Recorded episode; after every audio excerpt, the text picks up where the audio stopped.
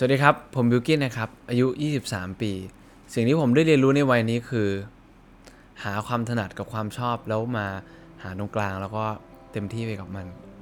แล้วก็จะเจอจุดที่พอดีกับตัวเองครับ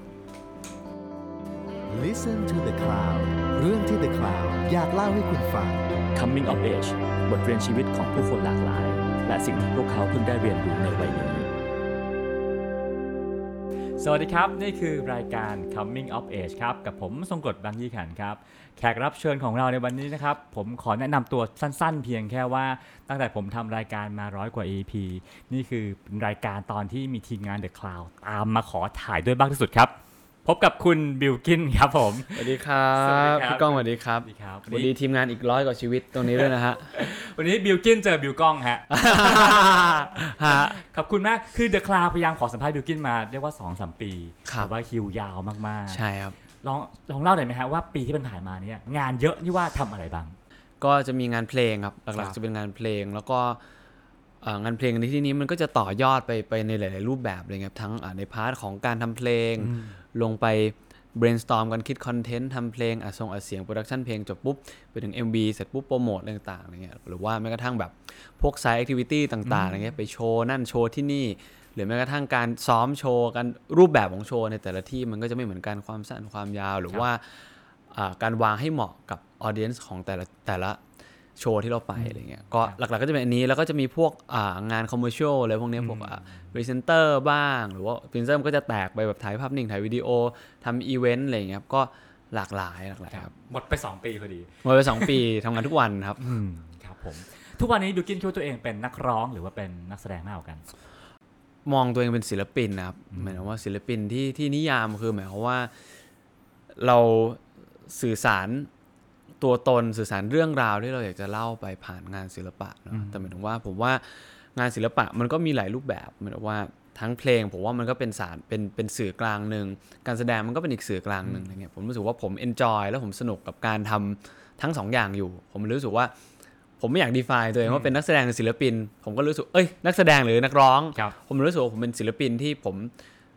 เนี่ยคือตัวตนของผมสองอย่างนี้มันก็คือตัวตนของผม แล้วเป็นวิธีการที่ผมเลือกเป็นตัวตนที่ผมเลือกที่จะสื่อสารมันออกไปผ่านวิธีการเหล่านี้ครับซึ่งอ่าการที่เป็นศิลปินมีฐานแฟนคลับมากมายไปออกอีเวนต์ก็ห้างแตกนี่เป็นเรื่องปกติในโอ้เมืองไทไม่ยไม่ไม่บ้างครับบ้างครับ ทีนี้เร็วๆนี้กำลังจะไปทำ Asian tour เป็น fan meet fan meet ครับใช่ไปพบปะแฟนต่างประเทศครับรูปแบบงานมันเป็นยังไงอะครับ ก็จริงๆ นี่เป็นการเอ่อ ไปทำ fan meet ต่างประเทศครั้งแรกของผมกับพีพีด้วยครับอะไรเงี้ยก็รูปแบบมันก็ผมว่ามันก็จะมีความเป็นอ่าเอมมันอาจจะเป็นเรื่องของการความใกล้ชิด หรือว่าการแบบสารสัมพันธ์กับแฟนๆอะไรเงี้ยมันก็อาจจะมี part ของโชว์บ้าง part ของ activity บ้าง part ของ benefit บ้างอะไรอย่างเงี้ยครับก็จะเป็นรูปแบบของ fan meet ไป ครับแล้วแล้วหนึ่งหนึ่ง meet เนี่ยนะฮะความจำนวนแฟนๆเนี่ยสักเท่าไหร่ฮะ ก็จริงๆแล้วแต่ครับแล้วแต่แล้วแต่เมืองที่เราไปอะไรเงี้ยครับ บางเมืองก็ สามพันสี่พันอะไรเงี้ยบางเมืองก็เล่นสองรอบก็มีอะไรเงี้ยครับแล้วเราต้องเตรียมภาษาเขาไปพูด หรือเตรียมโชว์พิเศษสำหรับพวกเขาด้วยไหมฮะ pattern ของโชว์มันก็จะมี pattern ที่มัน common อยู่ประมาณหนึ่งว่าโอเคเราวางโชว์แบบนี้ในแต่ละประเทศมันก็อาจจะมีบาง part เล็ก ๆ ที่มันจะเปลี่ยนไปเพื่อที่จะ localize ไปกับ fanbase ที่มี culture ที่ต่างกัน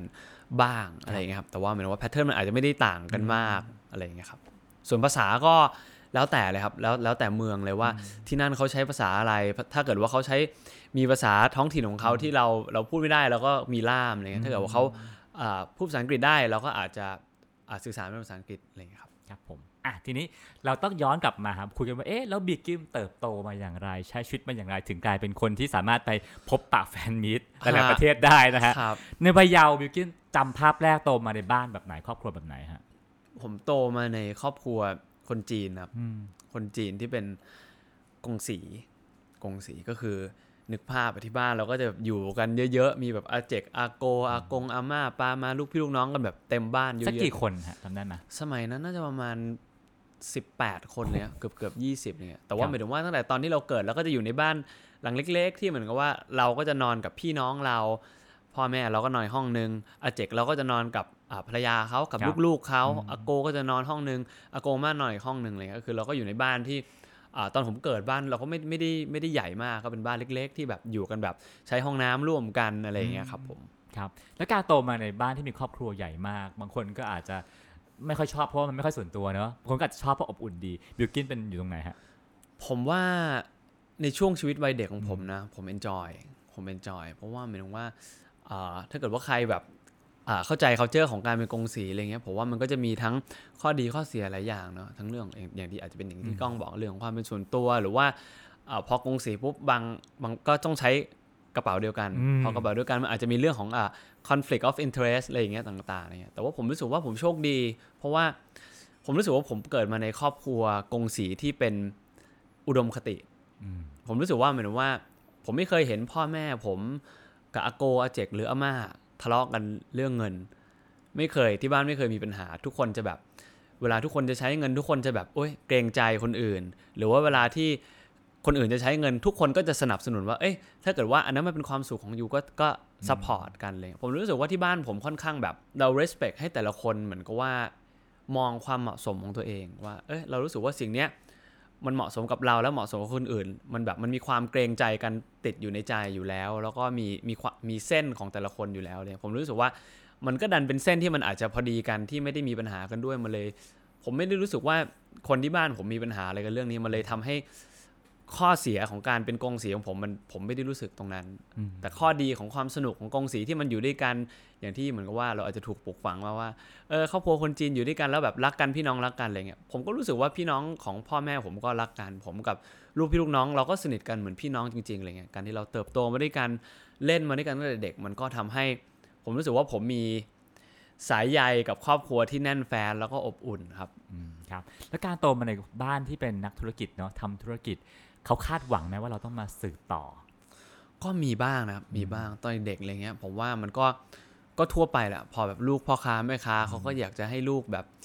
โตมาค้าขายทำทำธุรกิจซึ่งเราก็อะไรงี้ยรู้ตัวตั้งแต่วันนั้นแล้ว ก็รู้ตัวหมายถึงว่ารู้ตัวว่าใช่ว่าเขาเขาเขาคาดหวังว่าให้เราจะมาสานต่อกิจการเขาก็รู้ครับแต่หมายถึงว่าบ้านบ้านผมอาจจะไม่ได้พอดีบ้านผมหลานเยอะหลานเยอะอะไรเงี้ยก็จะแบบอ่าบางคนใครอยากจะกลับมาทำที่บ้านก็ยินดี ใคร แต่พ่อผมก็จะสอนตลอดว่า เออ เราแบบในแต่ละเจเนอเรชันที่มันเติบโตไปอะไรเงี้ยประชากรเราเยอะขึ้น เพราะฉะนั้นเราไม่ควรแบบมันก็ว่ามันลุมกันอยู่ที่อ่าธุรกิจนี้ธุรกิจเดียวเราควรจะแบบไปหา opportunity ใหม่ๆทำอะไรใหม่ๆใคร อยากจะออกไปทำอะไรอยากจะไปสร้างอะไรเนี่ยทุกคนก็ support เลยครับครับทีนี้แต่ว่าสิ่งแรกที่เออบิลกินเริ่มจับอย่างจริงจังคืองานในวงการบันเทิงหาเป็นความฝันไหมก็จะบอกว่าเป็นความฝันไหม ก็ใช่นะครับจริงๆของผม กับงานตรงนี้นะมันเริ่มตอนมปลายเหมือนกับว่าเราจริงๆ สิ่งที่มันจุดประกายของผมจริงๆมันคือซีรีส์ฮอร์โมนผมรู้สึกว่ามันมันมันเปลี่ยนทัศนคติของเราหลายๆอย่างกับการที่เราได้ดูอ่ารูปแบบของของงานแสดงในอีกแบบหนึ่งอะไรเงี้ยซึ่งเรารู้สึกว่าเออมันมันทำให้เราประทับใจมากแล้วเราก็รู้สึกว่าเออมันมันอินสปายอะไรเราบางอย่างที่เรารู้สึกว่าเฮ้ยคนคนที่อยู่ในงานงานเนี้ยเฮ้ยเขาเจ๋งอะเขาแบบเขาเก่งจังทำไมเขาถึงแบบมีความสามารถที่ ทำการแสดงแบบนี้ออกมาได้ ซึ่งเรารู้สึกว่าเรารู้สึกต่างกับมันจากจากงานอื่นๆที่เราเคยเห็นเลยครับ ก็เลยอยากเป็นนักแสดง อยากลองอยากลองอยากลองเป็นนักแสดง แต่ว่าเราก็ในวันนั้นเราก็ไม่รู้ตัวหรอกว่าเอ้ยเราก็รู้สึกว่าคนในนั้นเป็นคนที่เก่ง แล้วก็เขาทำอะไรที่มันยากเรารู้สึกว่ามันเป็นเรื่องที่ไกลตัวเรามากเลยแต่เราก็รู้สึกว่าก็อยากลองนะ อยากลองแล้วก็พอวันหนึงโอกาสมันเข้ามาเราก็ไม่ปฏิเสธไม่ปฏิเสธครับแล้วแล้วก่อนวันที่จะเข้ามาสู่วงการการแสดงนะฮะเรียกว่าเป็นคนที่ชอบให้สปอตไลท์มันส่องใส่เราไหม เป็นเด็กหน้าห้องไอ้ยเป็นเด็กที่เรียกว่าชอบอยู่ข้างหน้าหรือเปล่าฮะจริง ๆ ผมเป็นพวกอยู่ในห้องผมก็จะเป็นคนแบบก้ากึ่งกับคำว่าเกเรกับคำว่าเด็กดีนะคือหมายความว่าผมไม่ได้เป็นผมไม่ได้เป็นเด็กที่ตั้งใจเรียนนั่งเรียบร้อยอะไรเงี้ยอยู่ในห้องผมก็จะเป็นเด็กที่คุยเล่นแซว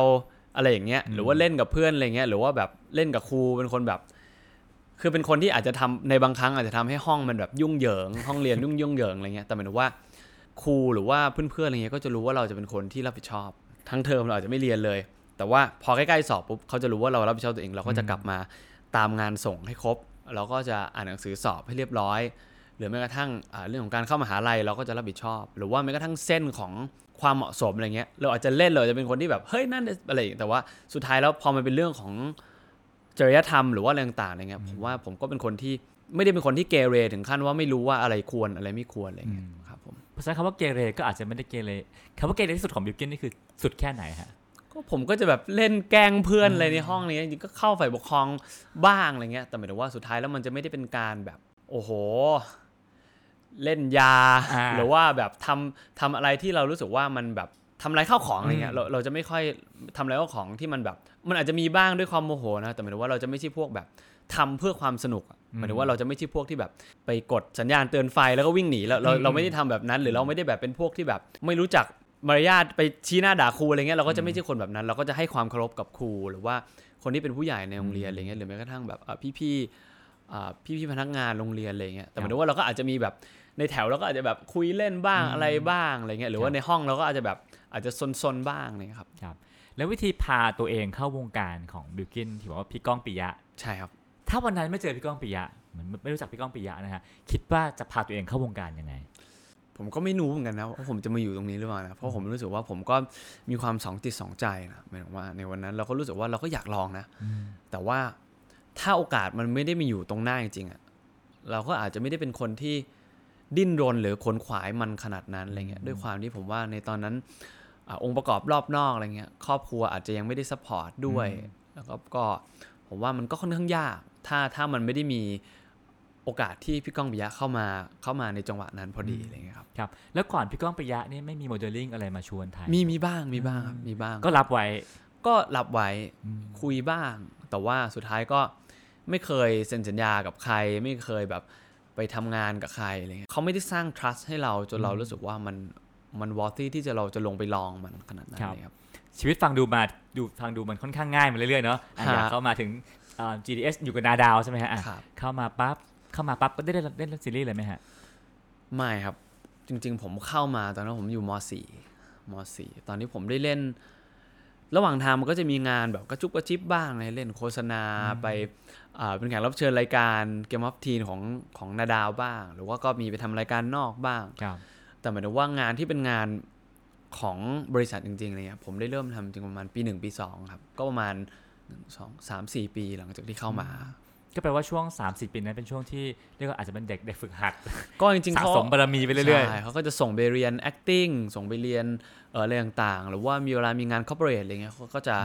ให้ออกมาเจอหน้าสื่อบ้างอะไรเงี้ยครับๆ แล้วช่วงเวลานั้นเป็นช่วงเวลาที่เรารู้สึกเครียดหรือกดดันไหมว่า เมื่อไหร่จะได้เปิดตัวสักทีนะ ฉันอยากเล่นซีรีส์แบบแบบที่ฮอร์โมนอะเอผมว่ามันเพื่อทำอะไรมันก็จะมี period นะหมายถึงว่าช่วงแรกๆเราก็จะรู้สึกว่าเรายังตื่นเต้นกับการเรียนรู้อะไรรอบตัวนะวิระบบของการที่มีเอ่อแผนกดูแลศิลปิน แผนก marketing พี่ๆ หรือว่าวิธีการทำงานอะไรเงี้ยเราก็รู้สึกว่าหรือแม้กระทั่งการเป็นเรียน acting อะไรเงี้ยเราก็รู้สึกว่าเอ้ยมันสนุกละมันมันมันเป็น experience ใหม่สำหรับเราอะไรเงี้ยแต่ว่าพอมาถึงจุดจุดหนึ่งที่เรารู้สึกว่าอะโอเค เราดำเนินเส้นทางมาถึงจุดที่เรารู้สึกว่าเราเตรียมความพร้อมแล้วในวันเนี้ยมันคือถึงเวลาละที่เราจะแบบเรารู้สึกว่าเราเราอยากจะลงมือทำอืมแล้วโอกาสมันยังไม่มาผมว่ามันจะเป็นพีเรียดนี้มากกว่า ที่มันยาวไปถึงวันที่อ่าโอกาสมา ผมว่าของผมที่ช่วงที่ผมอยู่ในพีเรียดนั้นก็น่าจะประมาณปีกว่าๆปี2ปีอะไรเงี้ยครับไม่ช่วงกิเวนลาที่ยังไม่ได้มีงานใช่อ่าใช่อ่าจุดเปลี่ยนแรกในชีวิตของบิลกินคือตอน เล่นละครรักสุดใจในฉุกเฉินครับอ่า ซึ่งเรื่องนี้ก็เรียกว่าเป็นงานเดบิวต์ได้ไหมก็เรียกว่าเป็นงานเดบิวต์เลยก็ได้ เพราะว่าจริงๆแล้วผมว่ามันเป็นจุดเปลี่ยนนะหมายถึงว่าอย่างที่บอกว่าที่ผ่านมาเราอาจจะเคยทำงานอื่นๆมาบ้าง แต่ว่างานที่มันทำให้เรารู้สึกว่าชีวิตของเรามันเปลี่ยนไปทั้งในเรื่องของโอกาสหรือว่าการใช้ชีวิตของเราจริงๆ มันก็คือเนี่ยครับละครเรื่องนี้รักจุดใจในฉุกเฉิน มันเปลี่ยนชีวิตนายบิลกินไปยังไงฮะมันก็หลายอย่างนะครับผมว่าอย่างอย่างแรกเลยคือพอเราเอ่อ ทำงานนี้แล้วเราประสบความสำเร็จ ผมว่ามันก็มันก็สร้างชื่อเสียงแหละอย่างแรกมันก็สร้างชื่อเสียงทำให้เราเอ่อเป็นที่รู้จักมากขึ้นอะไรต่างๆ ซึ่งหมายความว่า การเป็นที่รู้จักมากขึ้นมันก็มาพร้อมโอกาส มันสร้างโอกาสไม่ใช่แค่โดยตรงเฉพาะสายอาชีพนี้ แต่ว่ามันสร้างโอกาสโดยรอบไปถึงแบบทุกอย่างในองค์ประกอบชีวิตเลยครับครับ ถ้ายังไม่ได้เล่นซีรีส์สักทีนะฮะคิดว่ารอคอยได้นานถึงแค่ไหน ก็จริงๆผมว่ามันเป็นเรื่องที่ตอบยากนะหมายถึงว่าการที่เราบอกว่า เราจะรองงานแสดงของเราได้ถึงแค่ไหนนะครัอืบมเพราะผมรู้สึกว่างานแสดงมันเป็นเรื่องของจังหวะและโอกาส คือพอมันเป็นงานที่ไม่เหมือนกับงานศิลปินทำเพลงเนาะมันเป็นงานที่เขาขึ้นมาจากโปรเจกต์แล้วเขาหาคนที่เหมาะกับงานของเขาในวันที่มันยังไม่มีงานไหนที่เราเหมาะกับงานของเขา เราก็ต้องรอไปเรื่อยๆอะไรเงี้ยครับผมรู้สึกว่า ผมไม่ผมไม่รู้เหมือนกันว่าผมรอได้นานแค่ไหน แต่ผมก็คงรู้สึกว่า ผมคงไม่ได้ปล่อยเวลาช่วงที่ผมรอให้มันเสียเปล่าไปผมก็คงไปหาอย่างอื่นทำไปเอา passion ของตัวเองใน part อื่น ให้มันดำเนินต่อไปไม่ได้หยุดตัวเองอยู่ตรงนั้น แล้วก็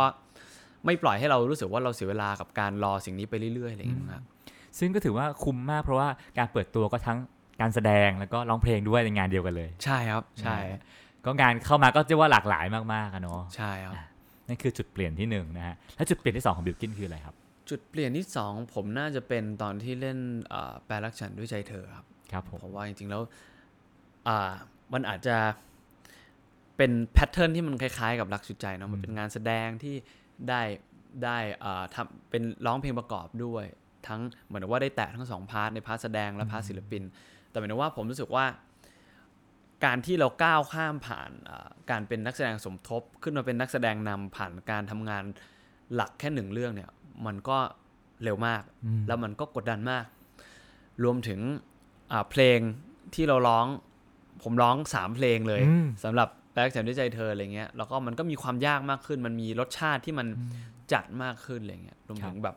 ความกดดันของรับผิดชอบอะไรต่าง ๆอะไรเงี้ยรวมถึงแน่นอนว่ามันก็ลีดมาสู่ความสำเร็จที่ใหญ่ขึ้นหมายถึงว่าผมรู้สึกว่าอะโอเค เรามาเล่นรักสุดใจ แล้วก็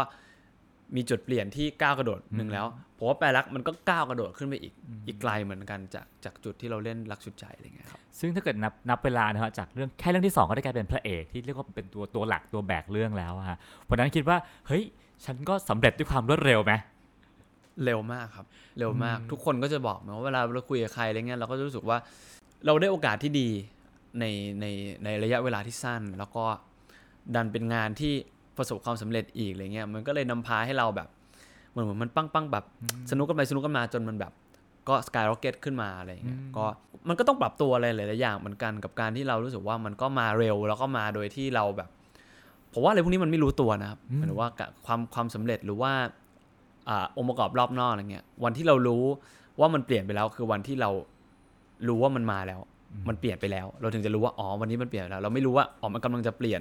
แบบเป๊ะๆหรืออะไรบ้างที่มันจะเปลี่ยนอะไรเงี้ยผมว่ามันก็อาจจะพอดูได้พอคาดได้ แต่ว่าผมรู้สึกว่าพอมันมาจริง ๆ แล้วอะมันมีอีกหลายมุมมองเลยที่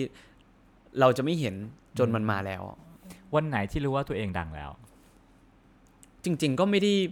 ไม่ได้มีวันไหนแบบชัด ๆ นะครับว่าแบบตื่นมาแล้วแบบอุ้ยมันดังแล้วก็ไม่ใช่ แต่ผมว่ามันมันมันก็ indicate ด้วยหลาย factor เนาะหมายถึงว่าไม่ว่าจะเป็น feedback ในหลายช่องทาง ทั้งทางโซเชียลมีเดียหรือว่าแม้กระทั่ง on-ground event หรือว่าแม้กระทั่งอ่าโอกาสต่างๆที่มันเข้ามา หรือว่าแม้กระทั่ง experience ของเราในการที่เราใช้ชีวิตประจำวันนี่แหละมันก็เจออะไรต่างๆที่มันเปลี่ยนไปอะไรเงี้ยผมว่าหลายๆอย่างมันรวมกันแล้วมันทำให้เรารู้มากกว่า มันอาจจะไม่ได้มีแบบอย่างใดอย่างหนึ่งอะไรเงี้ยมันก็อาจจะ trigger ด้วยหลายๆอย่างครับนะหมายถึงว่าไปออกอีเวนต์แล้ว อุ้ยคนเต็มเลย ไม่ได้ expect ว่าคนจะเยอะขนาดนี้อะไม่รู้ตัวหรือแม้กระทั่งแบบ เราลงรูปแล้วแบบโห engage ทำไมมันแบบอะไรเนี่ยเราแบบครับงงไปเลย หรือว่าแม้กระทั่งงานที่เรารู้สึกว่ามันเป็นงานของคนที่แบบ อยู่แบบ above เราไปมาก แล้วมันก็เช็คเรามาแล้วก็เฮ้ยทำไมเขาถึงแบบมองเห็นเราในงานงานนี้อะไรเงี้ยผมว่ามันเนี่ยมันมันคือองค์ประกอบหลายๆอย่างที่ที่มันประกอบรวมกันเข้ามาที่ทำให้เรารู้สึกทำให้เรารู้ตัวว่า เฮ้ยเราก้าวข้ามผ่านจุดจุดๆนั้นมา ตอนนี้เราอยู่ใน เหมือนที่ที่ใหม่แล้วอะไรเงี้ยเผื่อคนที่อาจจะไม่เคยไปยังอีเวนต์หรือไปเดินห้างอาจจะนึกไม่ออกว่าเอ๊ะเวลาบิลกินไปตามอีเวนต์หรือไปห้างอะมันฮะมันคนมากันแค่ไหน ถ้าลองลองเล่าสักเหตุการณ์หนึ่งให้ฟังได้ไหมฮะว่าที่แบบโหแฟนๆเยอะมาก มันเยอะแค่ไหนอะฮะก็จริงๆช่วงแรกๆเลยนะครับ ช่วงที่เล่นแปลรักอะไรเงี้ยก็คือจริงๆตั้งแต่ตอนรักฉุดใจมันก็ประมาณหนึ่งนะหมายความว่าจากที่เราแบบ เราก็จะมีแฟนคลับที่แบบตามเราตั้งแต่ตอนที่เราเพิ่งเข้านาดาวใหม่ๆแบบหลักสิบคนอะไรเงี้ยแต่หมายถึงว่า ลองคิดดูว่าผมไปงานอีเวนต์งานแรกกับงาน commercial งานแรกพรีเซนเตอร์ตัวแรก แล้ววันนั้นแฟนคลับมาต้องหลายร้อยอะครับอืมหลายร้อยอะไรเงี้ยหลายร้อยแล้วก็เหมือนกับว่าอะอย่างตอนแปลรักอะไรเงี้ยหลังจากรักอยู่ใจเราก็รู้สึกว่าอะโอเค เราเริ่มคุ้นชินกับกับสถานการณ์ประมาณนี้ แล้วพอเราออกมาปุ๊บเราออกอีเวนต์แล้วเราเจอกับคนที่มากกว่านั้นไปอีกจนเราสังเกตเห็นได้อะไรเงี้ยมันก็มันก็ช็อกเหมือนกันแล้วมันก็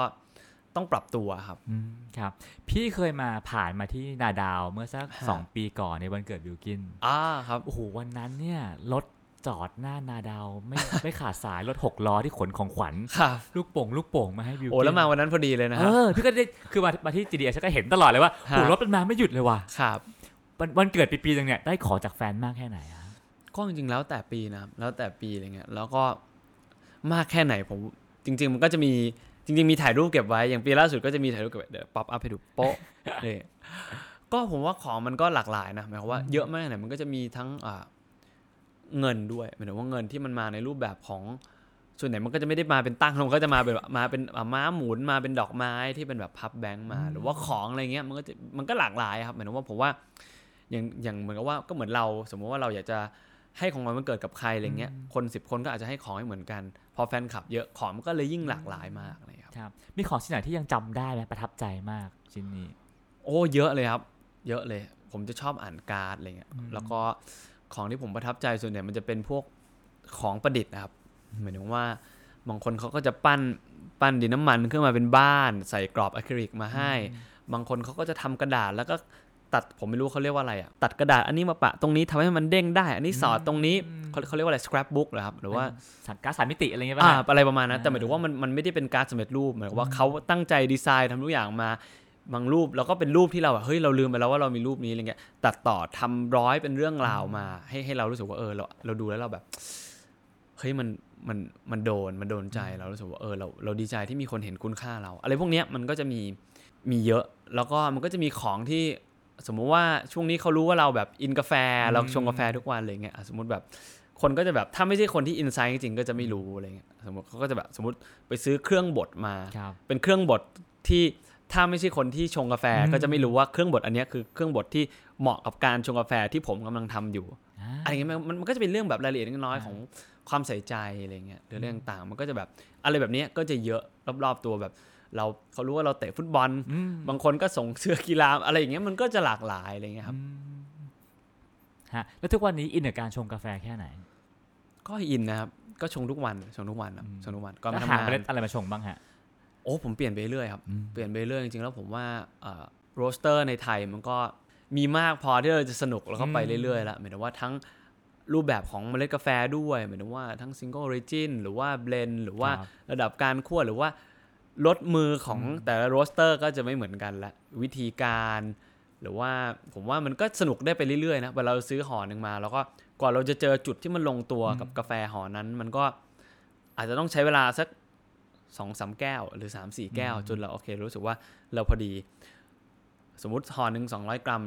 เราชงเอสเปรสโซ่มันก็อาจจะได้ประมาณสักสิบแก้วสิบแก้วอะไรเงี้ยอะโอเค ที่เหลือมันก็จะเป็นจุดที่มันพอดีละถ้าอันไหนเราชอบเราติดใจเราก็สั่งมาอีก แล้วก็ เจอจุดที่พอดีแล้วก็เริ่มนับหนึ่งด้วยความพอดีได้เลย หรือวันไหนที่เรารู้สึกว่าโอเค เราเบื่อกาแฟรสเปรี้ยวแล้วเราลองไปกินกาแฟรส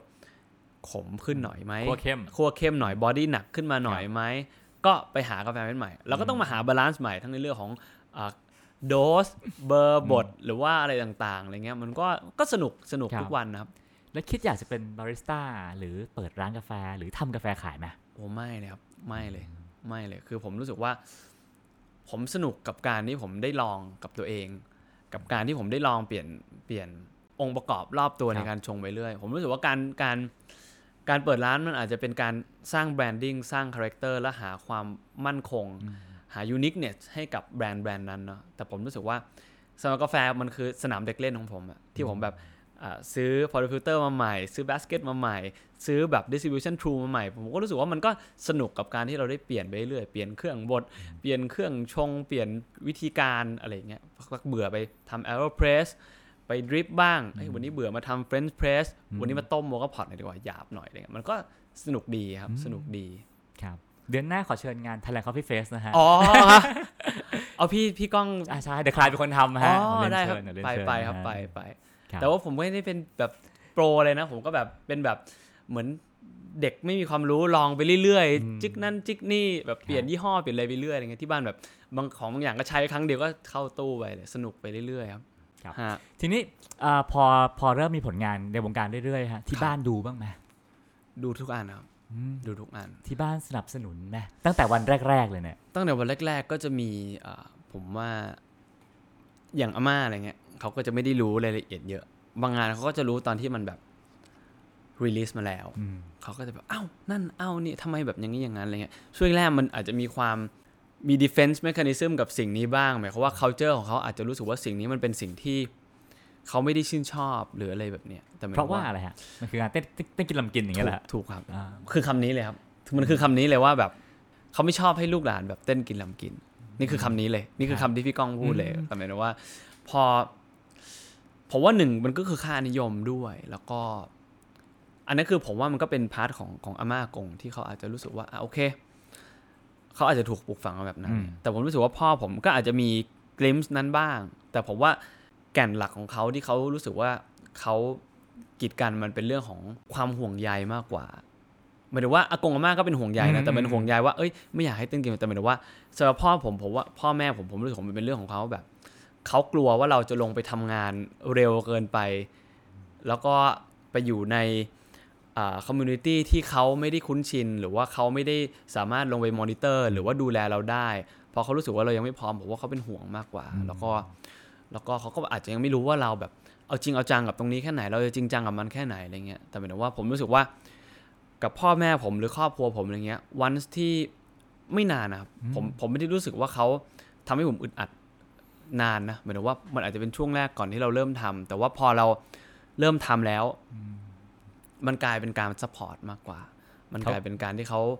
ตามดูงานเราทุกอัน support มีอะไรให้เขาช่วยเขาไปเชื่อมคนนั้นให้โอ้ยคนนี้เขารู้จักเดี๋ยวเขาไปฝากฝังให้ว่าแบบเออเนี่ยนี่ลูกเขานะฝากดูแลหน่อย อะไรอย่างเงี้ยหมายความว่ามันเป็นมันเป็น attitude ของการ support มากกว่าครับที่ที่ผมรู้สึกนะจุดไหนหรือว่าอะไรทำให้คุณพ่อคุณแม่เปลี่ยนความคิดฮะจากที่คิดว่าเอ้ยอย่าเข้าเลยจนเฮ้ยฉัน support ลูกฉัน ผมว่ามันคือความเอาจริงเอาจังอืมหมายถึงว่าวันที่เขารู้สึกว่าเรา มุมหนึ่งผมว่ามันคือการที่เราอยู่นาดาวด้วย มันครับมันอาจจะเป็นอะแบรนด์ที่เขา trust แล้วเขารู้สึกว่าโอเคเขาอาจจะรู้จักกับพี่ยง แล้วครับเขาเขาได้เจอพี่ยงเขารู้สึกว่าเขาเชื่อใจพี่ยง หรือว่าทีมงานนาดาว แล้วเขารู้สึกว่าที่นี่จะดูแลลูกของเขาได้ครับแล้วก็ไม่ได้ทำให้ลูกเขาไปเสียคน แล้วพอเขาเห็นว่าผมเอาจริงเอาจัง ผมว่าพ่อแม่ทุกคนอะไรเงี้ยพอเห็นลูก อยากจะทำอะไรจะเป็นอะไรผมว่าเขาพร้อมจะดันหลังอยู่แล้วถ้าเขาถ้าเขารู้สึกว่าเขาหมดห่วงอะนะครับครับผมแล้วการการเป็นพระเอกในซีรีส์วายที่บ้านโอเคไหมก็ผมว่ามันจะมีมันก็ต้องมีจูนบ้างครับ มีจูนบ้างในช่วงแรกๆอะไรเงี้ยอย่างอาม่าหรือว่าอะไรอย่างเงี้ยยิ่งยิ่งยิ่ง gen- ยิ่งเจเนอเรชันแกรเยอะมันก็อาจจะยิ่งต้องจูนเยอะ แต่ว่าหมายถึงว่าผมว่าในวันเนี้ยผมรู้สึกว่าผมไม่ได้มีปัญหาอะไรกับการทำงานตรงนี้ละหมายถึงว่าผมไม่ได้มีปัญหาอะไรแบบเนี้ยนานละเพราะที่บ้านผมก็น่ารัก คือผมอย่างที่ผมบอกว่าผมรู้สึกว่าผมโชคดีเท้าความไปถึงที่บ้านเนาะที่บ้านผมค่อนข้างแบบ เกรงใจกัน แล้วก็เหมือนกับว่า support กันอะไรเงี้ยผมรู้สึกว่ามันก็อาจจะมีช่วงแรกอย่างที่ผมบอกว่ามันเป็นเรื่องของความอาจจะเป็นเรื่องของความเป็นห่วงมากกว่า แต่พอวันหนึ่งที่เขาหมดห่วง ผมว่าเขาก็ไม่ได้ไม่ได้มีปัญหาอะไรกับตรงนี้ค่ะ พี่ว่าจุดเปลี่ยนที่พี่บอกว่าตอนเออที่บิวกิ้นบอกว่ามามาเล่นแปลรักก็คือได้เจอพีพีด้วยเนาะฮะซึ่งซึ่งบิวกิ้นเคยพูดหลายครั้งว่าเหมือนเหมือนพีพีเองก็ช่วย support ช่วยช่วยให้กำลังใจให้ผ่านช่วงเวลายากลำบากไปได้ใช่ไหมฮะพีพีช่วยอะไรบิวกิ้นในช่วงเวลาที่ยังยังไม่ยังไม่ยังไม่ข้ามผ่านอะไรหลาย ๆ อย่างไปได้อะฮะผมว่าจริง ๆ แล้วพีพีก็ช่วยผมหลายอย่างนะ เพราะว่าต้องบอกว่าจริง ๆ แล้วพีพีเป็นเป็นเพื่อนร่วมงานที่ เราทำงานด้วยกันแทบจะทุก ๆงานอะไรอย่างเงี้ยซึ่งหมายความว่าก่อนที่เราจะมาเป็นเพื่อนร่วมงานกัน ใน part ก่อนที่เราจะเริ่มทำงานด้วยกัน เราก็เจอกันที่นาดาว เราก็เป็นเพื่อนกัน ที่เราก็ค่อนข้างสนิทกันมากๆอะไรเงี้ยแล้วเราก็วันธรรมดาเราก็วันที่ไม่มีงานเราก็ไปด้วยกันอืมไปไหนมาไหนด้วยกัน ผมไปบ้านเขาเข้ามาบ้านผมไปมามันมันมันแบบมันแทบจะเป็นเหมือนเพื่อนที่สนิทที่สุดคนหนึ่ง รวมถึงพอเขาไปที่บ้านเขามาบ้านผม ผมไปบ้านเขา แล้วผมก็สนิทกับพ่อแม่เขา เขาก็สนิทกับพ่อแม่ผมอะไรเงี้ย พ่อแม่ผมก็รักเขาเหมือนลูก พ่อแม่ผมก็พ่อแม่เขาก็รักผมเหมือนลูก มันเลยเหมือนกับว่า เราก็เลยดันมีเส้นของครอบครัวที่เราเข้าใจกันอีก ผมถึงบอกว่าพีพีพิเศษตรงไหนผมว่าในในพอเท้าความมาถึงเรื่องของความสบายใจแล้วกัน ผมรู้สึกว่าเขาเป็นคนที่เวลาเราพูดถึงเรื่องอะไรอะเขาจะเป็นคนที่เห็นมันมากที่สุด เพราะว่าเขาเห็นสิ่งสิ่งเนี้ย ในหลาย ๆ แง่มุม ทั้งในแง่มุมของครอบครัว แง่มุมของสังคมเพื่อน แง่มุมของการทำงาน หรือแม้กระทั่งแง่มุมของคนที่เรารู้สึกว่าเราสนิทใจอยู่ด้วยอะไรเงี้ยผมรู้สึกว่ามันเป็นมันเป็นสิ่งที่สำคัญนะกับการที่เรารู้สึกว่าเวลาเรามีเรื่องอะไรที่เรา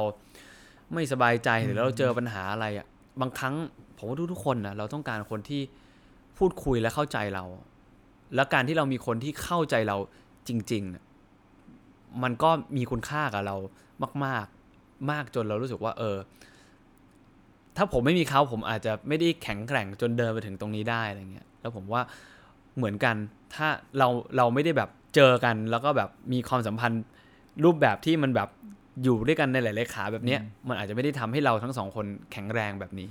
อืมฮะอะนั่นเป็นมุมของการ support กันเนอะทีนี้พอแปลลักษณ์ออกมาปั๊บมันก็เกิดกระแสคู่จิ้นเกิดขึ้นโอเคเป็นความดังเป็นความดังที่มาพร้อมกับชื่อคู่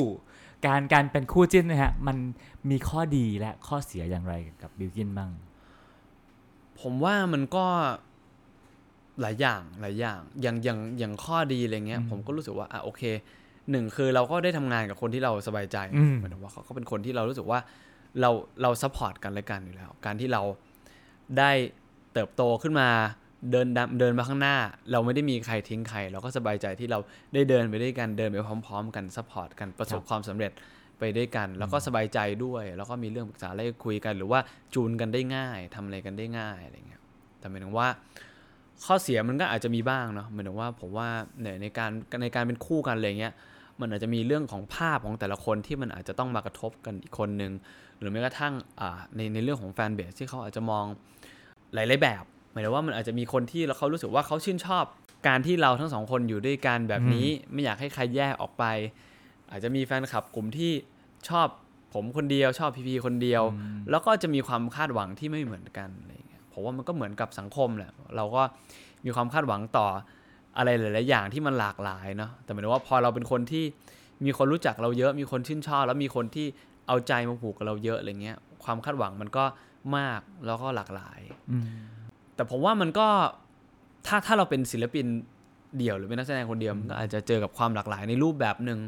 แต่พอเรามาเป็นศิลปินในในเชิงของการที่มาคู่กัน มันก็อาจจะมี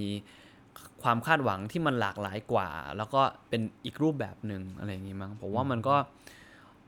มันก็เหนื่อยบางครั้งเวลาที่เรารู้สึกว่าความคาดหวังมันไม่ได้ตรงกับสิ่งที่เราเป็นสิ่งที่เราคิดสิ่งที่เราอยากจะทำอะไรเงี้ยเราก็ต้องเจอกับ แรงต่อต้าน หรือว่าแรงกระแทกที่ทุกคนก็ไม่มีใครอยากจะเจออะไรเงี้ยผมว่าเหมือนกับว่าพีพีก็ผมว่าพีพีก็จะเจอปัญหาเดียวกันกับผม แต่ว่าเราก็จะคุยกันตลอดอย่างเงี้ยเราก็จะเอ่อประคับประคองกัน แล้วก็แล้วก็คอยรับฟังกันและกันอยู่ตลอดพยายามจูนกันและกันอยู่ตลอด เพื่อให้มันไม่ไม่มี hard feeling หรือว่าไม่มีอะไรที่ทำให้เราแบบเกิดคอน FLICT กันอะไรเงี้ยครับความคาดหวังอะไรที่ไม่ตรงกับที่เราเป็นฮะมันพูดยากนะหมายถึงว่าสมมติการที่เรารู้สึกว่าอะโอเค สมมุติเราบอกว่า เราทำงานมาคู่กันอืมในวันเนี้ยในโปรเจกต์ BKBB ที่มันจบไป ตัวผมเองหรือแม้กระทั่งตัว PP เองอะเราอาจจะมีงานที่เขาติดต่อเราคนเดียว หรือติดต่อ PP คนเดียว มันก็จะกลายเป็นว่าสมมุติคนบางคนรู้สึกว่า เฮ้ยมันไม่เป็นไร ต่างคนก็ต่างออกไปอืมทำงานของตัวเอง บางคนอาจจะรู้สึกว่า เฮ้ยไม่ได้สองคนเนี้ยต้องอยู่ด้วยกัน การที่ใครไปทำงานกับคนอื่น อาจจะมีการรู้สึกว่าแอนตี้งานที่ไม่ใช่งานของสองคนบ้าง หรือว่าคนบางคนอาจจะรู้สึกว่า รักคนนี้คนเดียวอะ่ะไม่อยากให้คนเนี้ยไปทำงานกับอีกคนนึง ไม่อยากให้พี่พีมาทำงานกับผม ไม่อยากให้ผมทำงานกับพี่พีก็จะมีแรงกระแทกอีกแบบหนึ่งซึ่งผมว่าโลกทุกวันเนี้ยมันมันมีโลกของ Twitter เนาะหมายถึงว่ามันมีอะไรต่างๆที่เราอาจจะไม่ต้องเผย identity ของเราจริงๆอะไรเงี้ยซึ่งหมายความว่ามันอาจจะทำให้คนรู้สึกว่าเออมันมันสนุกปากได้มากกว่า กว่ากว่าการที่เขาจะต้องเปิดหน้าตัวเองอะไรเงี้ยทีนี้แบบเรื่องของความการ harass หรืออะไรต่างๆ มันก็มาในหลายๆรูปแบบแล้วมันผมว่า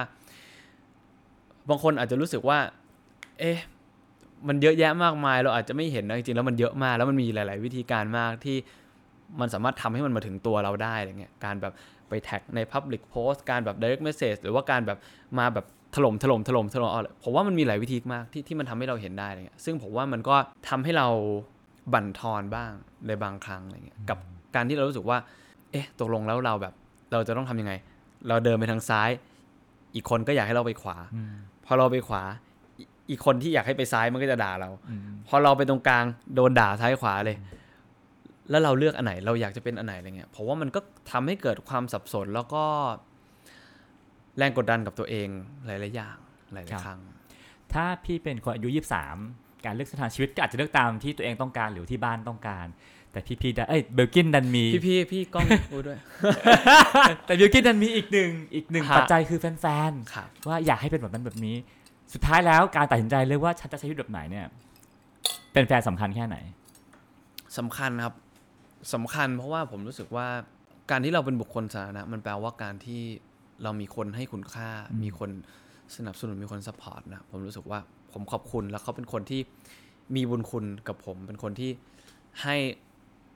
unconditional love กับผมนะไม่ไม่ได้แบบจริงๆ บางคนเราไม่ได้รู้จักกัน เราไม่ได้ไม่เคยเจอกันไม่เคยอะไรแต่หมายถึงว่าเขาก็ชื่นชอบตัวเรา ชื่นชอบผลงานเราชื่นชอบสิ่งที่เราเป็นอะไรเงี้ยเราก็รู้สึกขอบคุณแล้วเราก็ดีใจ สิ่งที่เราอยากจะตอบแทนคือเราก็อยากจะทำงานที่ดี แล้วก็ซื่อตรงกับงานของเราจริงใจต่องานของเราอะไรเงี้ยผมว่าการที่เราจะเลือกทางไหนอะไรเงี้ยการที่เราทำให้คนที่ให้คุณค่ากับเรารู้สึก เสียดายคุณค่าที่เขาให้กับเราอะมันก็เป็นเรื่องที่เจ็บใจนะมันก็เป็นเรื่องที่เสียความรู้สึกแล้วเราก็ผมก็รู้สึกว่ามันก็เป็นสิ่งที่มันเจ็บปวดกับตัวเอง แต่หมายถึงว่าในอีกมุมหนึ่งสิ่งที่เขาให้คุณค่ากับเรา มันอาจจะไม่ได้เป็นสิ่งที่เราอยากจะเป็นจริง ๆ หรือว่ามันอาจจะไม่ได้เป็นเส้นทางที่เราเลือกจริงๆอะไรเงี้ยผมว่ามันก็หลายแง่มุม แต่ถามว่ามันมีคุณมันมันมีผลกับเรามากน้อยแค่ไหนมันก็มีผลกับเรามาก เส้นทางที่เราเป็นเส้นทางที่เราเลือก มันมีผลกับเราไหมมันก็มีผลกับเรามาก สุดท้ายแล้วผมว่ามันก็ต้องเวทเอาครับอืมครับอะมาถึงจุดเปลี่ยนที่3ในชีวิตของบิลกินคือตอนที่ปิดนาดาวฮะทางเลือกก็จะมีเยอะมากเนาะใช่ไหมฮะเยอะมากมีทางเลือกอะไรบ้าง ก็จริง ๆ ตอนนั้นก็จะมีทางเลือกของการที่ไปอยู่ค่ายอื่น หรือว่า มันมันมีหลายขาเนาะมันมีทั้งขาของการแสดงอะครับแล้วมันก็มีขาของของศิลปินอะไรเงี้ยค่ายหลาย ๆ ค่ายที่มันไปอยู่ค่ายอื่นอะไรเงี้ย condition มันก็จะไม่เหมือนกัน direction มันก็ไม่เหมือนกันอะไรเงี้ย option มันก็จะหลากหลายมากเอ้ยเราจะทำแต่ยังไงดี เราจะทำแต่งานแสดงเราจะทำงานเพลง เราจะเลือกบริหารขาไหนยังไง จากที่ที่เรารู้สึกว่ามันลงตัวแล้วมันพอดีกับเราแล้ว ในวันนี้เราเหมือนกับว่า ทุกอย่างมันลงล็อกไปหมด แล้วอยู่ดีเหมือนแบล็กมันหายครับ ทุกอย่างมันเด้งฟุ้งแล้วเราต้องจับทุกอย่างเข้าที่ใหม่ว่า เราจะจัดระเบียบมันใหม่ยังไง เพื่อให้เรายังเก็บสิ่งที่เรายังอยากทำอยู่ ปล่อยสิ่งที่เราไม่อยากให้มันเป็นไป เติมใหม่สิ่งที่เราอยากจะทำเพิ่มอะไรอย่างเงี้ยมันก็ไม่มีฟอร์มูลาอะไร ทุกอย่างมันก็เป็นเรื่องของการลองผิดลองถูกไปหมดอะไรเงี้ยทุกอย่างมันก็จะเป็นไปด้วยความไม่มั่นใจไม่รู้ว่า เอ๊ะมันดีไหมหรือไม่ดีถูกไหมไม่ถูก มันจะมีแต่คำถามเนี่ยครับว่า ใช่หรือเปล่า ใช่หรือไม่ใช่ ถูกหรือไม่ถูก ควรหรือไม่ควร ดีหรือไม่ดี ปรึกษาคนนั้นคนนี้มากมายเลยครับ ผมว่ามันก็เป็นช่วงเวลาที่ที่ทำให้ผมโตขึ้นมากๆเหมือนกัน สุดท้ายก็เลือกใช้วิธีการเปิดบริษัทเอง Bilkin Entertainment ครับเพื่อดูแลตัวเอง ดูแลงานเพลงตัวเองครับวันหนึ่งที่จากที่เราเคยเป็นน้องๆที่มีพี่ๆมาดูแลเนาะ วันนี้เราดูแลบริษัทแล้วก็ดูแลงานตัวเองทั้งหมด มันยากขึ้นแค่ไหนอะครับ โอ้ มันยากมากครับ มันยากมาก การที่เราไปอยู่ในองค์กรองค์กรหนึ่งมันคือเราอยู่ไปอยู่ในที่ที่มีกฎระเบียบ แล้วเราก็เราก็รู้สึกว่าเขามีเส้นทางมี direction ของเขาที่เรารู้สึกว่าอะเราก็ถ้าเราสบายใจจะอยู่เราก็อยู่ แล้วเราก็รับ condition นี้ แล้วเราก็ express ความเป็นตัวเราที่มันลงตัวกับที่นี่ แต่การที่เราขยับขึ้นมาเป็น head ขององค์กรสักองค์กรหนึ่งมันคือการที่เราเป็นคนเขียนกฎทั้งหมด วาง direction เองอะไรเงี้ยผมว่ามันก็ ก็แต่แต่ผมก็รู้สึกว่าผมก็ได้ไปขอความช่วยเหลือพี่ๆมากมายนะ ที่เคยอยู่นาดาวอะไรเงี้ยแล้วก็คนที่เราเคยร่วมงานกันมาอะไรเงี้ยชวนคนนั้นคนนี้มาเอ้ยพี่แบบช่วยผมหน่อยนะ ตรงนี้ตรงนี้แบบพี่มาช่วยทำ part นี้ให้หน่อยนะมาแบบเอาซอสให้หน่อยพี่มาทำ part นี้หน่อยนะ หรือว่าเอ้ยมาขอคำปรึกษาการวางโครงสร้างหรือว่าการวางระบบต่างๆอะไรเงี้ยอย่างที่ผมบอกมันเต็มไปด้วยความคำว่าไม่รู้ดีดีหรือไม่ดี ใช่หรือไม่ใช่อะไรเงี้ยแล้วก็ การวางโครงสร้างองค์กรมันก็มีหลายแบบอืเนาะมการทำค่ายเพลง แต่ละที่เขาก็จะมีอ่าโปรโมเตอร์บางที่ก็ไม่มีโปรโมเตอร์บางมันมันมันเราไม่รู้ว่ามันไม่มีสูตรตายตัวครับมันก็เราก็ต้องลองไปเรื่อยสุดท้ายก็ดูดูจะ work มากนะครับปล่อยออกมาแล้ว 4 เพลงก็ดู success ทุกเพลงๆโอ้ขอบคุณนะครับ ก็พอพอไปได้ พอไปได้แล้วกัน พอไปได้ฮะแต่ก็เห็นว่าเพิ่งได้รางวัลจากเวทีหนึ่งมาใช่ไหมฮะครับใช่ครับจากจากงานร้องเพลงครับมันสำคัญกับบิลกินยังไงอะครับ ก็มันก็สำคัญครับ จริง ๆ แล้วผมว่าเราเราทุกคนแหละหมายถึงว่าไม่ไม่ใช่แค่ ไม่ใช่แค่คนที่ทำงานในการเป็นนักแสดงหรือศิลปินเนาะผมว่าการการที่เราได้ได้รู้ว่าสิ่งที่เราทำอยู่มันมันมีคุณค่ามันสำคัญ เพราะว่ามันจะทำให้เรามีกำลังใจแล้วเรารู้สึกว่าสิ่งที่เราทำอยู่เนี่ยมันมันไม่เสียเปล่าแล้วมันสร้างอะไรดี ๆ ให้กับให้กับคนบางคนอยู่ มันก็ทำให้เรารู้สึกว่าเรามีกำลังใจเรามีแรงผลักดันที่ทำให้เรารู้สึกว่าโอเคเราอยากจะพัฒนาตัวเองเราอยากจะไปลองทำสิ่งใหม่ๆเราอยากจะเก่งขึ้นเราอยากจะดีขึ้นเราอยากจะเดินไปข้างหน้าอยู่ตลอดครับ ตอนนี้กำลังจะมีซิงเกิลที่ 5 ใช่ไหมฮะใช่ครับชื่อเพลงว่าชื่อเพลงว่าการเดินทางที่สวยงามครับฮะเพลงนี้มันสำคัญกับกับกับบิลกินยังไงฮะต้องเท้าความก่อนว่าจริงๆ แล้วเพลงนี้เป็นเพลงสุดท้ายของ EP Love Apprentice ครับผม ซึ่งถ้าแปลตรงตัวมันคือเด็กฝึกรักอะเด็กฝึกรักหมายความว่าแบบเราเป็นเป็นคนที่เริ่มเรียนรู้ความรักโดยที่ไม่ได้มีประสบการณ์มาก่อนเนาะผมว่าทุกอย่างมันคือการเรียนรู้ทุกอย่างมันคือการลองผิดลองถูกเหมือนกันเหมือนการเปิดค่ายเลยครับทุกอย่างผมว่าความรักแบบ แบบเด็กตอนที่เราเด็กๆนะเราจะรู้สึกว่าทุกอย่างเราเราก็จะแบบให้หมดใจ ทุ่มสุดตัว ลองเต็มที่ไม่มีคำว่าเผื่อใจ ไม่มีเลเยอร์ เพราะเราไม่ได้มีประสบการณ์อะไรเงี้ยอ่า ผมก็เลยมีโอกาสได้เล่าความรู้สึกเนี้ยผ่านเพลงทั้ง 5 เพลงเนี้ยมาเป็น EP ที่ผมรู้สึกผมอยากจะจดมันไว้เป็นไดอารี่ในในช่วงชีวิตผม ซึ่งเพลงการเดินทางที่สวยงามเนี่ยก็เป็นหนึ่งหนึ่งเรื่องหนึ่งความรู้สึกที่ผมรู้สึกว่าผมได้เรียนรู้ในช่วงชีวิตของความรักในช่วงแรกตั้งแต่ผมเด็กๆจนมาถึงตอนนี้ แล้วก็อยากจะเก็บความรู้สึกเนี้ยของช่วงเวลาเนี้ยไว้ใน EP นี้ครับซึ่งเพลงที่ 5 เนื้อหามันพูดพูดเกี่ยวกับอะไรครับ ก็จริงๆ เพลงนี้มันจะเล่าถึง ผมรู้สึกว่าชีวิตมันเหมือนกับการเดินทางครับอืมมันเหมือนกับการเดินทางแบบว่าตั้งแต่เราเกิดมา เราเริ่มเดินทางมาเรื่อยๆเนาะเราได้เจอกับวิวต่างๆ มากมายที่มันก็เปลี่ยนไปในแต่ละแต่ละช่วงที่เราได้เดินผ่านมา เราได้เจอกับคนที่ร่วมเดินทางมากับเรา บางคนก็อยู่กับเรามาตั้งแต่วันแรกจนถึงวันนี้ บางคนก็เดินออกไประหว่างทาง บางคนก็เข้ามาใหม่ระหว่างทาง บางคนออกไปแล้วก็เข้ามาใหม่ สิ่งที่เราเจอรอบตัววิธีการเดินทางของเรา มันก็เปลี่ยนไป บรรยากาศรอบตัวอากาศร้อนหนาวมันก็เปลี่ยนไป ผมว่ามันก็มันคือการเดินทางที่มันไปเรื่อยๆเนอะแล้วชีวิตเราก็ยังเดินทางอยู่อะไรเงี้ยการเดินทางที่สวยงามคือเรารู้สึกว่าเวลาที่เรารู้สึกว่าเรามีความรู้สึกที่ดีกับใครสักคนหนึ่งเวลาที่เรารู้สึกว่าเราอยากจะมีความสัมพันธ์กับใครสักคนหนึ่งมันเหมือนกับว่าเราชวนเขามาร่วมเดินทางไปกับเรา เหมือนกับว่าในช่วงไทม์ไลน์ของเราตั้งแต่ต้นมาถึงตรงเนี้ยในช่วงเวลาถัดจากเนี้ยเราอยากจะชวนเขาเข้ามาอยู่ในทะในไทม์ไลน์นี้กับเราร่วมเดินทางไปกับเราร่วมผ่านร้อนผ่านหนาวไปด้วยกันอะไรเงี้ยผมรู้สึกว่า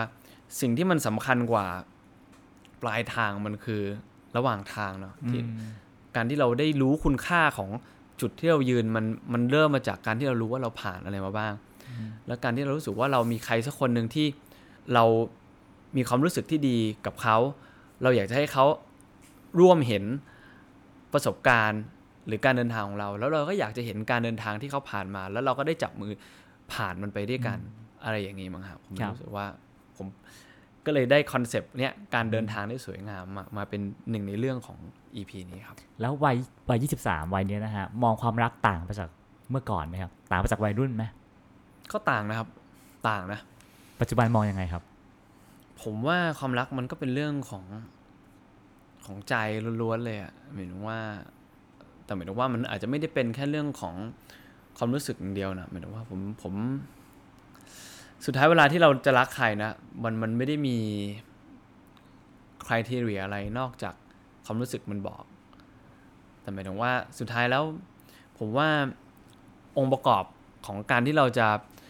มีความสัมพันธ์กับใครสักคนหนึ่งอะไม่รวมกับการที่เรารู้สึกรักใครสักคนหนึ่งนะการที่เราจะมีความสัมพันธ์กับใครสักคนหนึ่งมันมันมีองค์ประกอบหลายๆอย่าง ทั้งความรู้สึก หรือว่าองค์ประกอบรอบนอกไลฟ์สไตล์หรือว่าความเข้ากันหรือเรื่องต่างๆอะไรเงี้ยผมว่าความรักมันเป็นเรื่องซับซ้อนแล้วก็เป็นเรื่องละเอียดอ่อนอะไรเงี้ยผมว่าสุดท้ายแล้ว มันก็ยากกับการที่เราจะเจอใครสักคนหนึ่งที่มันเป็นจิ๊กซอว์ที่มันพอดีกันในหลายในหลาย ๆ แง่งที่มันจะต้องเข้ามาหากันอะไรเงี้ยก็ตอบยากเหมือนกันนะกับการที่เรารู้สึกว่ามันมองต่างไปไงก็ผมก็ต้องบอกว่ามันมันต่างไปเยอะ เราเราได้เห็นหลายๆองค์ประกอบที่เราอาจจะไม่ได้เคยเห็นรายละเอียดของมันตอนที่เราเด็กๆอะไรเงี้ยแต่ก็ยังรู้สึกว่ามันเป็นเรื่องสวยงามอยู่ แล้วก็ยังรู้สึกว่ามันเป็นสิ่งที่เติมเต็มใจของความเป็นมนุษย์อยู่ตลอดครับบิลกินเป็นคนบ้างานมากเนาะใช่ไหม แล้วก็บอกว่าเหมือนจุดเปลี่ยนชีวิตก็มาจากเรื่องงานนั่นแหละฮะแล้วก็ทุกวันนี้ก็มีงานหลากหลายประเภทมาครักบๆทั้งธุรกิจทั้งงานบันเทิงเนาะทุกวันนี้งานมีความหมายกับบิลกินยังไงบ้าง จริง ๆงานสำหรับผมนะเหมือนว่าบางคนอาจจะบอกว่าเฮ้ยผมเป็นคนที่แบบทำ work life balance ได้ห่วยมาก เพราะผมทำงานทุกวัน แล้วผมทำงานตั้งแต่หัวจรดค่ำอะไรเงี้ยเราเอาเวลาที่ไหนไปใช้ชีวิตไปทำอะไรอะไรเงี้ยแต่ว่าผมรู้สึกว่า ความโชคดีของผมอย่างหนึ่งคือผมเลือกทำงาน เฉพาะงานที่เรามีใจให้กับมันอืมงานที่เรา passionate กับมัน ผมเลยรู้สึกว่างานที่ผมทำมันเป็นงานที่มันเติมเต็ม part life ของผมไปด้วย work กับไลฟ์ของผมมัน blend กัน ทุกครั้งที่ผมได้ทำงาน ผมไม่เคยรู้สึกว่า ผมอยากเลิกงานไปทำอย่างอื่น เพราะว่าสิ่งนี้คือสิ่งที่เราอยากจะทำมันให้ดี อยากจะทำมันให้สำเร็จ อยากจะทำให้มันพิเศษ เพราะว่ามันคือตัวตนมันคือหัวใจของเรามาอยู่ตรงนี้ด้วย เรา passionate กับงานทุกๆงานที่เราทำเราก็เลยรู้สึกว่าบ้างานไหม ผมก็จะบอกว่างานครึ่งหนึ่งอีกครึ่งหนึ่งมันก็อาจจะเป็นความต้องการทางใจแล้วกัน อืมอยากเป็นคนเก่งไหมมันไม่ได้เชิงอยากเป็นคนเก่งหรอกเราเราอยากทำงานเราให้มันดีที่สุดมากกว่าครับอืมซึ่งหมายความว่าการที่เราอยากจะทำงานเราให้มันดี มันก็อาจจะต้องมีองค์ประกอบที่เราจะต้องพัฒนาตัวเอง อาจจะเรียกว่าเก่งมั้งใช่ใช่ก็อยากอยากอาจจะอยากเก่งแหละแต่ว่าแต่หมายถึงว่าปลายทางมันคือเราอยากจะทำสิ่งที่เราทำและสิ่งที่เรารักให้มันดีที่สุด และณวันนี้วัยนี้อยากถูกยอมรับว่าอะไรที่สุดฮะก็ไม่ไม่ได้อยากถูกยอมรับอะไรนะผมรู้สึกว่าผม มันอาจจะมีช่วงหนึ่งนะที่เรารู้สึกแบบนั้นว่าเราแบบ เราอยากจะให้คน define ว่าเราเป็นนักแสดงที่ดี เราอยากจะเป็นอ่าศิลปินจริงๆอะไรเงี้ยเพราะเหมือนว่าการที่เรา ทำงานแสดงด้วยทำงานศิลปินด้วยมันอาจจะมีคนที่รู้สึกว่าเฮ้ยอยู่เป็นนักแสดงมาร้องเพลงหรือเปล่า อยู่เป็นศิลปินตัวจริงหรือเปล่า แต่หมายถึงว่าในวันนี้ผมรู้สึกว่า ผมไม่ได้อยากพิสูจน์อะไรหมายถึงว่าผมแค่รู้สึกว่าผมแค่อยากจะพิสูจน์กับตัวเองว่า งานงานนี้เป็นงานที่ผมรู้สึกว่า ผมจริงใจกับมันสุดๆแล้วหรือยัง มันได้เป็นงานที่ผมอยากจะให้มันเป็น แล้วมันรีเฟล็กตัวตนของผมจริงๆ แล้วผมจริงใจต่องานของผมอย่างเต็มที่หรือยัง ผมว่าสิ่งนี้มากกว่าที่มันสำคัญต่อผมในวันนี้นะอาจจะเป็นเพราะว่าเราอาจจะ เดินข้ามผ่านอะไรต่างๆ มาเร็วอย่างที่พี่ก้องบอกนะเพราะว่าในในวันนี้คือมันคือจุดที่เรารู้สึกว่า เราสนุกเราเต็มที่เราภูมิใจกับงานของเรา ผมว่าแค่นี้ผมรู้สึกว่ามันโอเคละเพราะว่าผมว่าในหลาย ๆ อย่างในหลาย ๆ องค์ประกอบรอบนอก เรารู้สึกว่าเราพอใจกับคนที่อยู่รอบ ๆ ตัวเรา แล้วคนที่สปอร์ตงานของเราให้คุณค่าของเราเรารู้สึกว่าเขา appreciate งานของเราจริง ๆ ตัวตนของเราจริง ๆ ในวันนี้เราแค่ต้องคีปจริงใจกับตัวตนของเรา ถึงแม้ว่ามันจะเปลี่ยนแปลงหรือว่า เติบโตไปตามช่วงระยะเวลาอะไรเงี้ย เราก็ต้องจริงใจกับมันไปเรื่อยๆผมว่าแค่นั้นคือสิ่งที่ผมรู้สึกว่าผมอยากจะทำบิลกินตัวจริงต่างจากบิลกินที่เราเห็นในจอตรงไหนที่สุดฮะ จริงๆแทบไม่มีเลยนะฮะคือเหมือนกันเป๊ะ จริง ๆ ผมแทบจะแบบเป็นตัวเองตลอดเวลา มีคนบอกว่าผมเป็นคนโกหกไม่เป็น คือผมเป็นคนโกหกไม่เนียนนะครับผมเป็นคนแบบรู้สึกอะไรทำอะไรผมก็แสดงออกไปตรงๆ ผมแบบ เวลาผมจริงจังผมก็จะจริงจังอะไรเงี้ยเวลาที่ผมรู้สึกว่าผมสนุกผมก็จะแบบตลกเต็มที่สนุกเต็มที่สุดเหวี่ยงอะไรเงี้ยแต่หมายถึงว่ามันไม่ได้แปลว่าเราทำการแสดงไม่ได้นะการแสดงมันมันมันคือการที่เราลงไปเป็นมันจริงๆ มันคือความจริงในอีกมุมหนึ่งนะแต่หมายถึงว่าไม่รู้สิผมแบบผมว่าก็เหมือนกันแหละครับเหมือนกันครับอะสุดท้ายแล้วฮะฮะวันนี้บิลกินอายุ 23นะฮะเป็นเจ้าของบริษัทบิลกินเอนเตอร์เทนเมนต์ถ้าสมมติว่ามีเด็กชายบิลกินม .4 เดินมาขอออดิชั่นกับค่ายบิลกินณวันนี้ บิลกินเห็นงานเขาแล้วแล้วอยากจะบอกอะไรเขาผมก็จะบอกว่าน้องชายมาเราต้องคุยกันหน่อยอืมอะไรเงี้ยมีอาจจะมีเรื่องแชร์อะไรเล่าให้ฟัง แล้วก็เราอาจจะรู้จักเขามั้งว่าเขาเป็นคนยังไงเขาคิดอะไรแล้วแต่ในแต่ละช่วงชีวิตเขามองหาอะไรอยู่มั้งแล้วถ้าณณวันนี้ย้อนกลับไปหาบิลกินในวัยม .4 ที่กำลังจะถือกำลังจะไปออดิชั่นกับนาดาวอะฮะอยากบอกอะไรบิลกินวันนั้นบ้างจะบอกว่าไม่ต้องคิดมากนะครับแค่เป็นตัวเองแล้วก็ สนุกเต็มที่ เป็นตัวเองให้เต็มที่จริงใจกับสิ่งที่ทำแล้วก็แล้วก็เต็มที่กับมันสนุกไปกับมัน แค่นั้นเลยครับเพราะว่านี่คือสิ่งที่ผมทำมาตลอด แล้วก็ผมไม่ได้คิดว่ามันจะต้องเป็นอะไรยังไงเลยสุดท้ายแบบ สิ่งที่ผมได้เรียนรู้จากจากพี่ยงนะพี่ยงสอนผมว่า เวลาเราทำงานอะจริง ๆ แล้ว KPI มันอาจจะเป็นแค่สิ่งที่เราเราตั้งไว้เนาะแต่หมายถึงว่าเวลาเราทำอะไรแล้วเราทำมันอย่าง เต็มที่แล้วทำมันให้ดีที่สุดอะสุดท้ายแล้วอะมันจะตอบแทนเราโดยที่บางครั้งมันอาจจะมีหลาย ๆ แง่มุมที่เรามองไม่เห็นแล้วมันจะจะตอบแทนเราอย่างแบบ เราไม่ทันรู้ตัวครับครับ ถ้าน้องคนนั้นถามว่าพี่ครับ ถ้าผมเข้าวงการบันเทิงไปสิ่งที่แย่สุดที่ผมจะเจอคือ ความกดดันที่มันมาในหลาย ๆ รูปแบบในหลาย ๆ มุมหลาย ๆ แง่มุมอะไรเงี้ยบางครั้งมันมารวมกันมากระหน่ำเข้ามามันก็ มีท้อบ้าง มีจุกบ้างก็มีบางครั้งก็แบบสับสนบ้างก็มีอะไรเงี้ยแต่หมายถึงว่าสุดท้ายแล้วผมรู้สึกว่าตามใจตามหัวใจเราอะสุดท้ายแล้วเราก็จะผ่านมันไปได้ครับแล้วถ้าน้องคนนั้นถามว่าแล้วสิ่งดีสุดที่ผมจะได้เจอจากวงการบันเทิงคือ พี่ไง อะอะครับทั้งหมดนี่ก็คือเรื่องราวของชีวิตบิลกินนะฮะครับในวัยโอ้ที่ยาสามวปีมากครับผมยาวมากครับผมขอบคุณบิลกินมากนะครับพี่ก้องขอบคุณมากครับ สนุกมากครับ ติดตามเรื่องราวดีๆ และรายการอื่นๆจาก The Cloud ได้ที่ readthecloud.co หรือแอปพลิเคชันสำหรับฟังพอดแคสต์ต่างๆ